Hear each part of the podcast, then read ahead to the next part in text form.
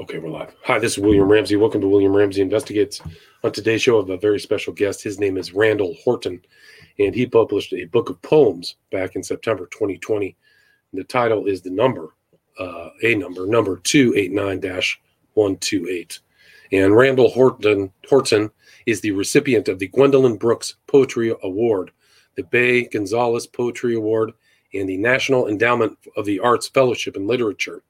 Horton serves on the board of directors for PEN America's PEN Prison Writing Program and is an associate professor of English at the University of New Haven. He is a Cave Canem Fellow and a member of both the Affrilachian Poets and the experimental performance group Heroes Are Gang Leaders. He is also the senior editor at Willow Books, an independent literary press he helped found in 2006. He's originally from Birmingham, Alabama, but he now is in New York City. And some of his other titles are Hook, a memoir, Pitch Dark Anarchy poems, and Dead Weight. So, Randall Horton, are you there? Okay, and thank you, William, um, for having me on the show, um, uh, and thank you for that, you know, introduction as well. Um, so, I guess I'm wondering if I start back a little bit, I think I kind of, you know, obviously the book is um 289128 and it's um that was my um Department of Corrections number in uh, the state of Maryland. Um, but but how I got there uh, is a sort of odyssey within within itself. Uh, I grew up in Birmingham, Alabama.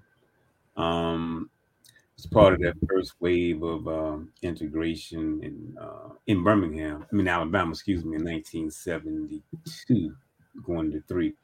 Um, and so that I think that had a little bit to do with sort of the way I looked at um, not only the world, but what I was going to be doing, and you know how was you know why was the world the way it was in terms of you know black and white and sort of racial divide. I think that probably gave me this sort of skewed way of looking at the world. But anyway, when I went to how I went to Howard University and um, made a series of bad decisions, which led me down this 20 year path of um, living another kind of life in that drug culture, right? Um, you know, went through a lot of stuff, and eventually, in it, it, it um it ended in incarceration uh, in the state of Maryland. Uh, although I had been incarcerated a few times before um, in um, state of Virginia um, and Washington D.C., I'd done some time, and um, and so in the state of Maryland, I actually went to the um, department through the Department of Corrections into state prison uh, in Hagerstown, and so it, it, it was at that point I decided uh, that I needed to do something, you know, positive with my life. I needed to make a change, right? Um, and before I got there, I, I, I was in this program in, um, in, in, in county in county jail uh, called Jail Addiction Services. But the the component of the programs was writing, um, to write about your story, yourself, your story, uh, why you did what you did. Uh, that kind of sort of gave me a spark. Uh, because I, I, I, noticed when I began to write things down, I began to really understand what it was uh, that made me do the things that I was doing um, or the choices that I was making. You know, and so uh, I was able to sort of talk to myself, but also it became a way that I was able to express myself even more verbally and sort of communicate that that kind of frustration and so do you just to, sorry to interrupt, but do you feel like that time in incarceration gave you an opportunity to express yourself in a literary fashion? Because was was that extent an extent part of your personality prior to incarceration?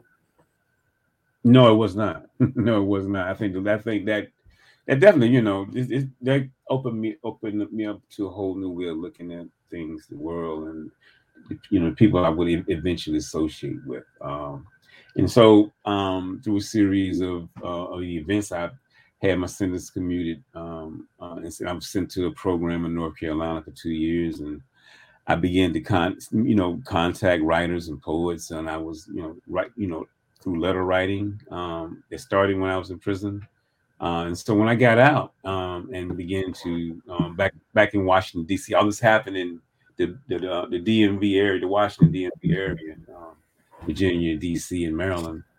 And so I began to try to, you know, piece back my life. I went back to school, uh, got a BA in English, uh, found a poetry community that um, was taking writing poetry seriously and critiquing and workshopping and doing stuff in the community. Um, and you know, through those you know experiences, I became aware that that one could actually get an MFA in creative writing, and so that sent me to Chicago, uh, Chicago State University, uh, and and was there. Um, you know, where I worked on my first collection of poems. That was my thesis, definition of place. And how long were you incarcerated for? I was incarcerated for a total of three and a half, four, almost four years. Um, I was incarcerated. Like I said, I was so I spent eight. I was incarcerated in in, in Virginia. Um, I did 18 months there, um, and then I went to Maryland, and uh, I was I got on on bond, and so I was out for a minute. Uh, and then I created new charges on the charges that I already had faced. Um, so I went back. I ended up um, getting more time, and so I spent 24 months in the state of Maryland. So, um, and those, so when I actually went to Maryland, I violated my probation in Virginia, and so part of the whole deal was when I went back for this motion of reconsideration uh, when they sent me to this program, I had to go back to Virginia, uh, and they okayed it. And so it was through those, through a series of events that sent me to this program in North Carolina for two years, versus, you know, finishing, you know, the, the three and a half years, three plus years I had there, plus the three years I had in um, Virginia. So the program, you know, kind of you know got me going on another path. And did um, you, when you were you writing, or were you? I saw the reference to Invisible Man. Were you also reading as well? Because I, I saw some references in two eight nine one two eight that. Oh yeah, so that's another thing with the book. Um, I think the book, uh, um, Ralph Ellison is a huge influence. of the Invi- uh, Invisible Man. Um, the book um, it was a huge influence on my writing and I was I thought about things. Um, and so I definitely want to convey that in the book, but also there are a lot of literary terms and books and things I make mention to. Like there's a section called Roxbury Book Club, and I talk about uh, Mitchell Jackson's survival math. I talk about Miguel Piñero's, the Nuyorican uh, poet, um, play Short Eyes, and uh, I talk about Robert Hayden. He has a poem about prison. So there's a you know, so that becomes a theme through to, through the book, not pronounced, but it's almost subtle in that you know this this whole idea of books and language, you know, seeping through the poems. So yeah. Yep. So when did how long have you been out? Like you're at the University of New Haven. How long have you been unincarcerated? well, I got out in 2002. I went I got my yeah, so since 2002. 2002. So you got your MFA and uh now you're kind of in NYC, and this is kind of well, well, yeah. Well, I got I got a PhD from um, SUNY Albany too, and so I left the MFA experience, and then I got uh, I went I spent three years in Albany, um, got a PhD there, and then I got a um, tenure track job at the University of New Haven, and yeah, so I was in New Haven. Um, I mean New York. Uh, I just moved to Jersey. uh, I got we got married. Um, that's my bio update. I, we moved a couple of years ago um, from Harlem. Um, we right over the bridge now. Um, yeah. So, what does this like? Your literary? Are you finding that a uh, a respite from your former life? Like this is kind of a safe, secure. This literary career and aspirations are a safe, secure environment for you now. I do. I mean, in terms of, it's not only that. I think it gives me a whole new perspective of what it means to be a human being. I think it gives me a whole new um, way of looking at the world and thinking about a moral compass. That to me, I think that was the most important thing. Is like, how do I change the things that I that I was doing? I think you know, poetry and language and writing and, and, and, and literature and, talking about those things and writing about those things and being a part of that community who are able, who's able to sort of you know be in that conversation. I think it's a you know, it's you know, it's definitely something um, that I feel good about. Um, versus my former life, you know, there's nothing but the memories, and there's, there's not, you know, all the memories end tragically, you know. Um, and so for me, um, it gives me another way, the way of moving through the world. Um, so I put, you know, you know, the things I like to do at the forefront, and I think everything else takes care of itself. Um, versus the other way around um, when I was in that other, you know, life and world. Other lifestyle. Do you feel like uh, that it's all of this kind of reflection kind of changes the way you were? I mean, before you got into the um, kind of incarceration, like you developed into a different person through literature, right? Yeah, yeah, no, yeah, no question. And so, what uh, what are your kind of? You've written this book. You've written these other three books. Are all of your kind of literary works reflective of your incarceration? Believe it or not, no. This is actually, well, the, my, the uh, first time I've done a, a, full collection of poems about incarceration. Uh, my first um, book, The Definition of Place, uh, by Main Street Rag, was a persona it was a some historical look at Alabama from like 1912 to 1970. And my my my, my second book, The Lingua Franca of Ninth Street, looked at pre-incarceration. Maybe a small one section was about incarceration, but the rest of it wasn't. Um, and so I wrote the memoir was the first time I addressed, you know, fully addressed, you know, like that situation, right? Um, and then um, after that experience with the memoir, I began to um, get these fellowships that was, um, you know, asking for like you know creative you know creative works you know that talks you know addresses or critique the criminal justice system you know in creative ways and so I served as a um, poet in residence at this um, uh, organization called Civil Rights Corps. They do a bunch of uh, bail reforms uh, nationally, and they challenge, they do litigation and challenge legal systems that you know that are inequitable. Um, and it was a it was an interesting experience, and that got me to sort of writing this book actually to sort of um, you know I would go down to Washington and spend some time uh, with them uh, as they were doing cases, and they would keep me in the loop, and I would be part of their process.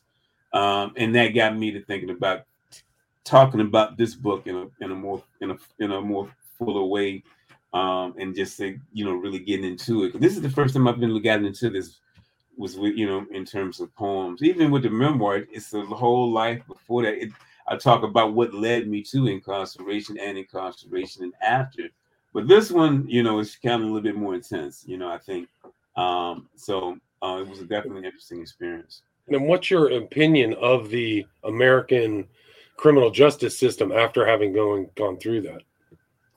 Well, I think there's definitely room for a whole lot of reform. Um, I've, you know, I was able to experience some things that I, you know, that I definitely knew wasn't right, um, but that were occurring. You know, uh, and I talk about these in this new in the new memoir I have coming out in February, uh, Dead Weight. Um, Dead Weight, good.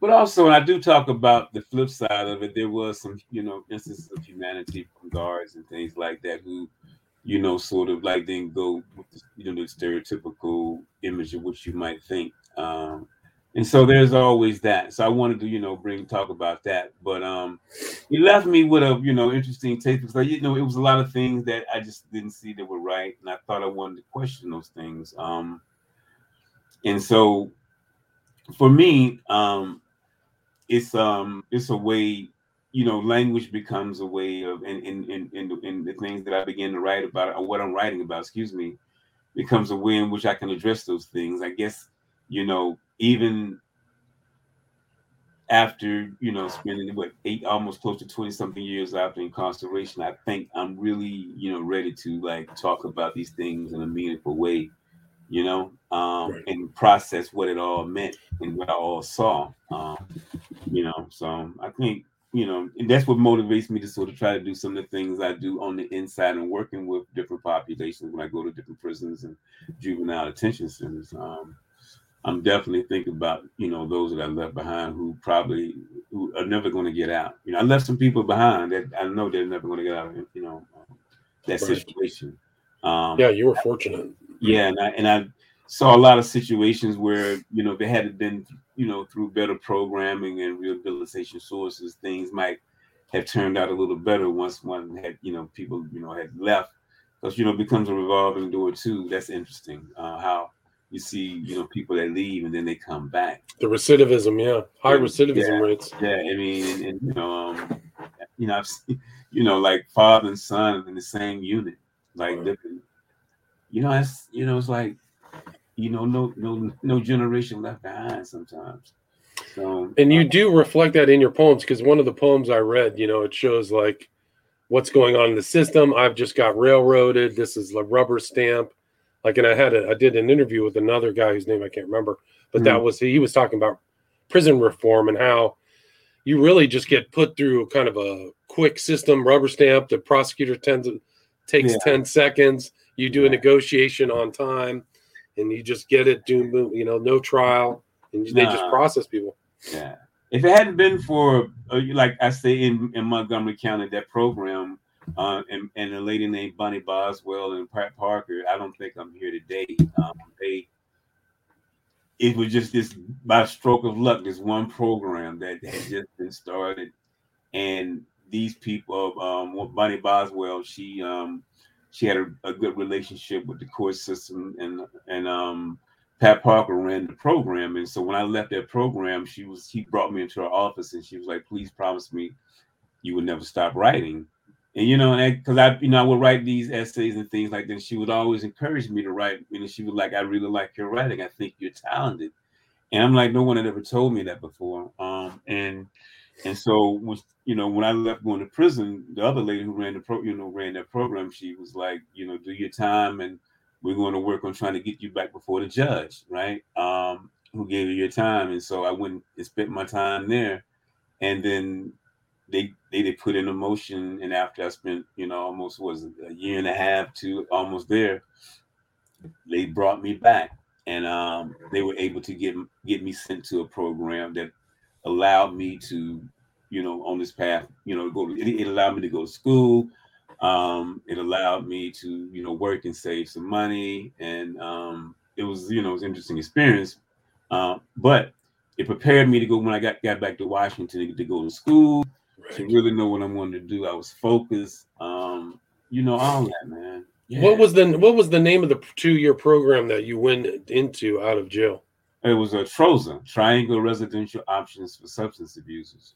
Um, and it's So it was like an alternate alternate than a jail. So it actually did work. yeah, it it was was- alternative incarcer- it's alternative to incarceration. Right? Every, most everybody there was cool, you know, was court ordered, and so, you know, you you you know, it was a pretty interesting program. They got a little tough sometimes, but you had your freedom and you wasn't incarcerated. And then there was the end goal to help you get back on your feet. And um, and th- in this program, um, you know, did a lot of that. I was able to work in the sort of the, I was a dispatcher. I worked in the moving department. I was sending trucks all over the country to do move interstate moves and all kinds of stuff. We had contracts with um, the tri- research triangle area, and so um, and so I did that for like um, a year, and then I was able to you know work work on my own in the city of Durham for another company and get paid. And I was I stayed in the townhouse and you know saved my money and you know, and just you know, when I went to school, I went to um, uh, community college and got some college credit, and so that sort of you know put me in that mindset when I went back to Washington to stop, step right back into school, finish my degree, and um, try to figure out you know what this writing life was going to you know bring me. I didn't know, but all I knew was that you know um, I had been you know uh, you know a, you know a fire had been ignited by the, you know the possibility of being a writer and possibility of what writing sort of you know made how it made me feel and you know how it was changing my life so Great. Well, maybe what we can do now is do you want to choose some of your favorite poems, read them, and then uh, explain what they mean to you? Does yeah that sound all right? Yeah I, yeah I'll do that Okay. unless you have, unless you want to continue. No, talking- no, I, I, no. That's that's cool. That's cool. Absolutely. Okay. I'm just gonna because sometimes I think the ones that me, I'm, I'm, I'm gonna uh, probably read the ones that really, really have more of a personal um, Okay, thing great. probably today. Since we're talking, we we we having sort of broader conversation, right? Um, Yeah. Tell me what the name of the poem is so I can follow along. Right.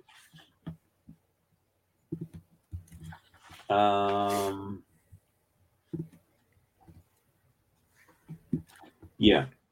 So I'm gonna read first rhetorical, perhaps, and then that's on page eleven, and then I'm gonna read the one right behind it. Um, or this malice thing never to be confused with justice. All right, Um, sounds good. 12 and 13, and we can talk about those, right? Okay, perfect. 289128 property of the state. Rhetorical, perhaps. We do not experience movement, the cell, the setting, the chronic theme. We do not experience, only exist. In the frame behind the cell, we stand each step in place with the next still standing. We do not move until told. This instant, we only have moments, mementos relived in slow motion. A cinematic dream, I see you the good, while we evildoers rot like pomegranate, once sweet, fresh, and vibrant. Rehabilitation is love letters to a ghost.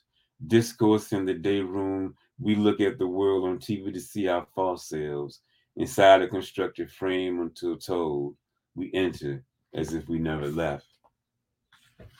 289128, property of the state. Or this malice thing never to be confused with justice. Nothing symbolic, okay? Dark is dark, cage is cage. Hunted and hunter are both in the literal.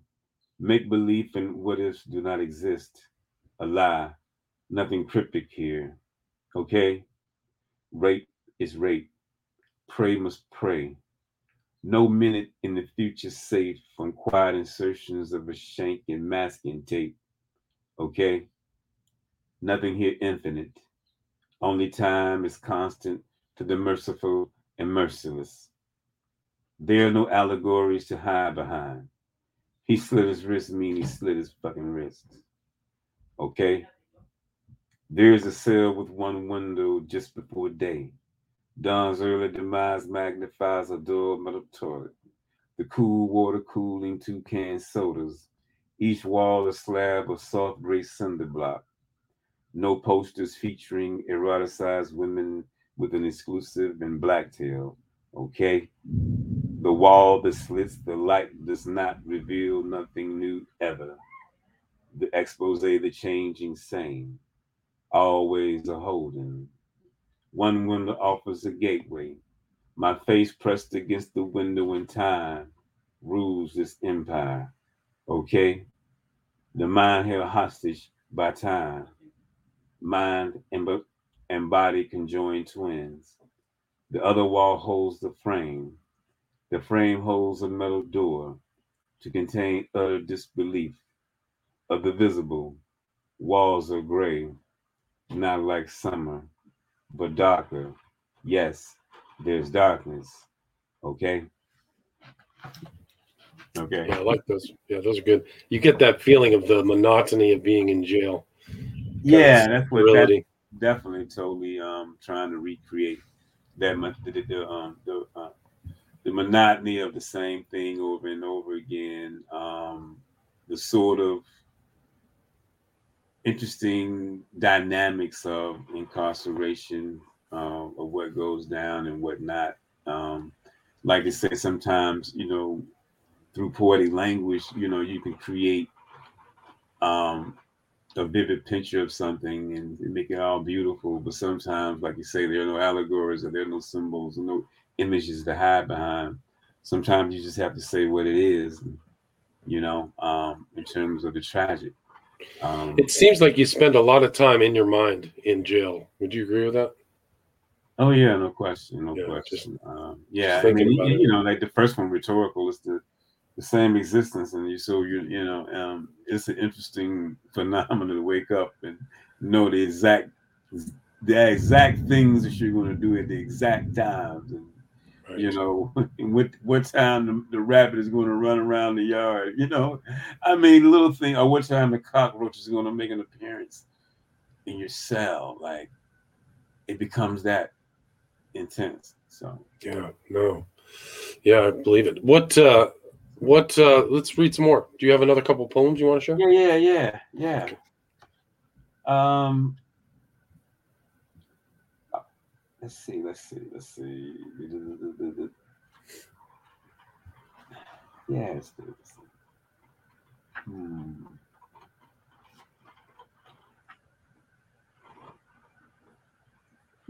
Yeah, we're gonna read um when your silence will not save you. I'll call them out. Um 289128 poet in residence cell 23 when your silence will not save you. In the aftermath you remember the fist upside her head. Did you see? Saying no almost instinctively you say no again you remember no audio with the beating to follow in the alley. You remember clearly not thinking the woman got beat on from the other side of the street. Imagine you witness her walker of the night. Illusion to fantasy built up in your head the after screen. In the alley she could be dead. You thought no one would remember the freeze frame each night whispering in cell 23 at night. You could have saved me. 289128, poet in residence cell 23. Beauty, before the beauty, or how you, could you forget? On page 53. Gotcha. Locate the nearest overlooked neighborhood extract all humans restrained underneath life's boot heel, replaced with millennials coddling post-colonial guilt, but not.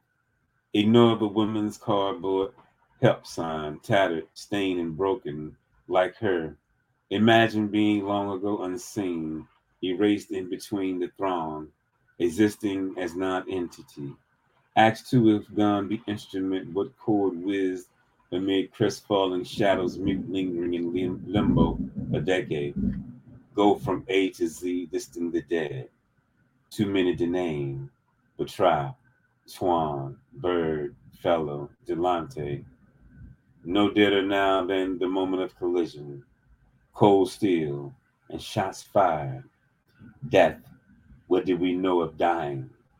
Don't forget, a love strangling addicts caught in a docetic whirlwind with no blue sail. Before the corner becomes distorted, remember one more time inhale memory deep to include the bad and terrible beauty just beneath the living. I like that one. That's good. 289128. Poet in New York. Remember, page 57. Do not turn from the difficult thesis.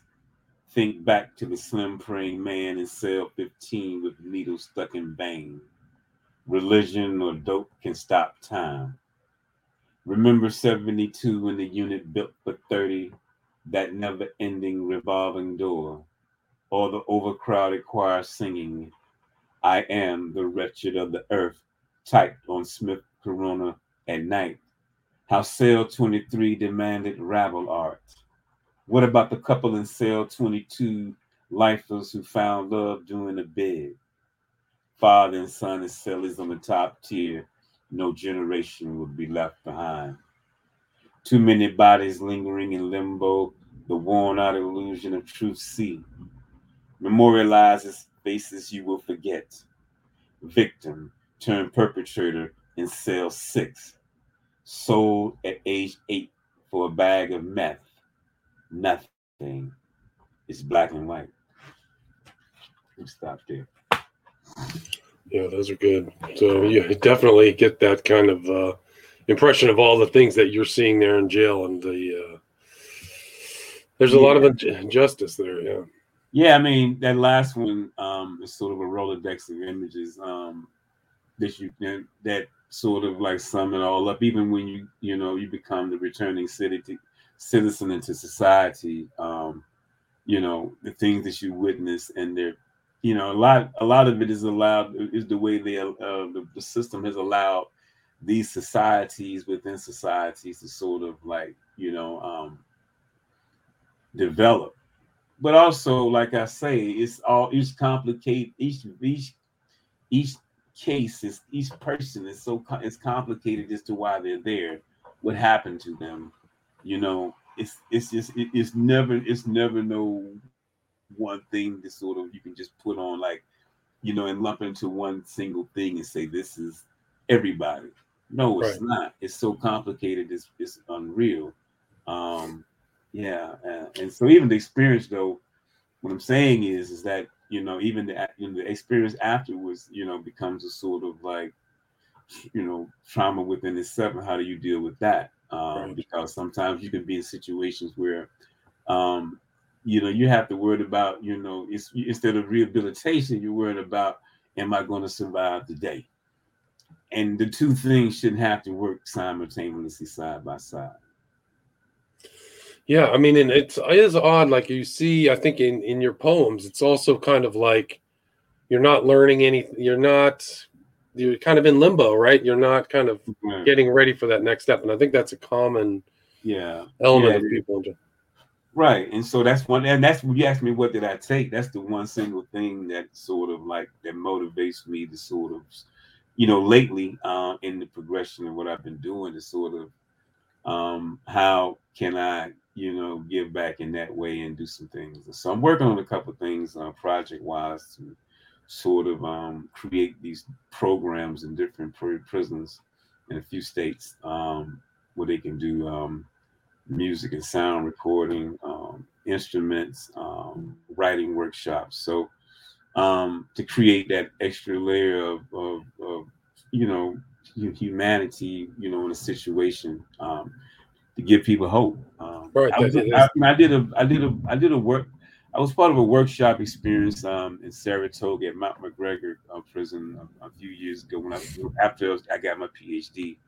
Um, a woman by the name of Kara Benson was running it, and she invited me there, and um, it began it began. She did. She had a workshop with like probably like ten or twelve guys, um, and I and I would I, I, I did a I did a reading inside their prison chapel on their poetry night, and they invited me to come be a part of their group. And so I would come and do you know lead workshops, and um, I did it off and on for like three years, um, maybe four. Um, they became really close.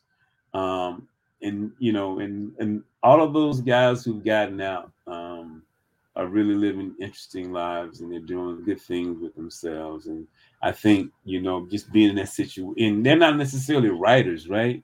They just they just threw themselves in the creative process and, and wrote poems and creative works and but it um, creates kind of a bonding experience also like something that's po- much more positive maybe than you know yeah doing you know, before so yeah. you can talk and you relate and uh exactly figure out something to do constructive to move forward yeah and to a man and to a person you know all of them doing are, are doing wonderful things so mm-hmm. had a reunion right before covid uh, they invited me over to long island um, and um, yeah, it was just special to see see that. So you know, they always ask him, you know, can poetry change you, or you know, what's the value in you know a poem? You know, I, you know, I give you know, I, I think about those things.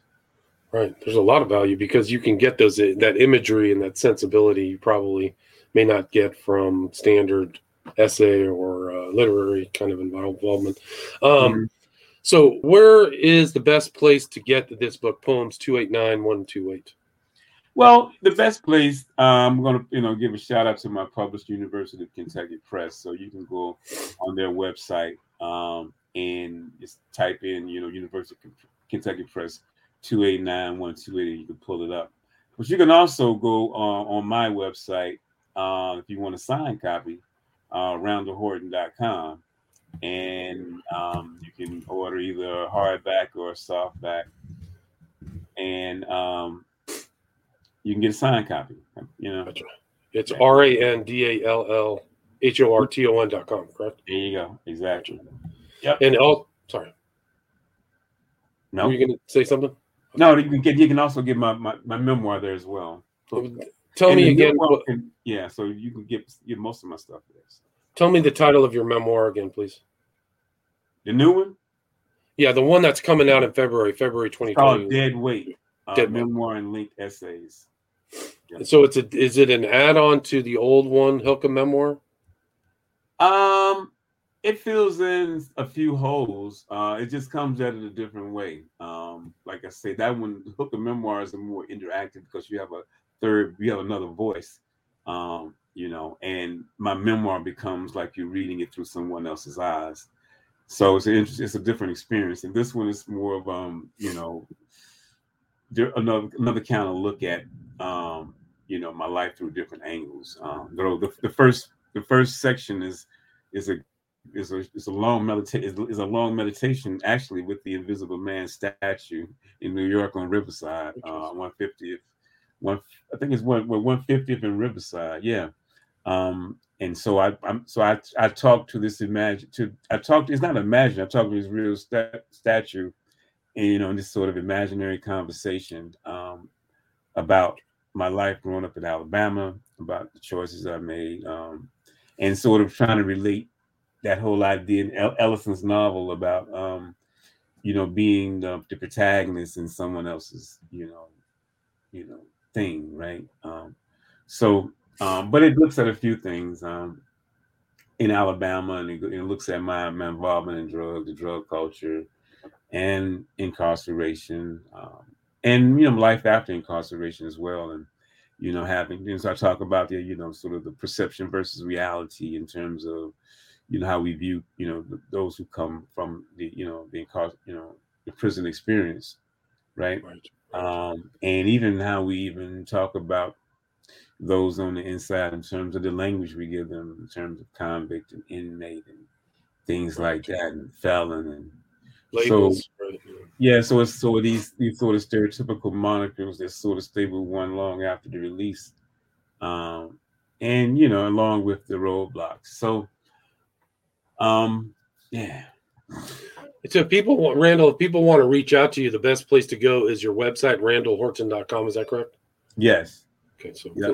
somebody wants yeah. to You can re- you can reach out to me. My publicist is there. Um, if you need to holler at me like that, you can reach out to her. cool. Yeah. And again, the uh, the new book will be Dead Weight out February 2022. And this book is number 289-128, published September 2020 by Dr. Randall Gavin Horton. Randall, thank you so much for your time. Thanks for sharing those poems too. Thank you, William. Thank you for having me on William Ramsey Investigates. My I pleasure. appreciate it. man. All right, stay there. Stay there. Okay,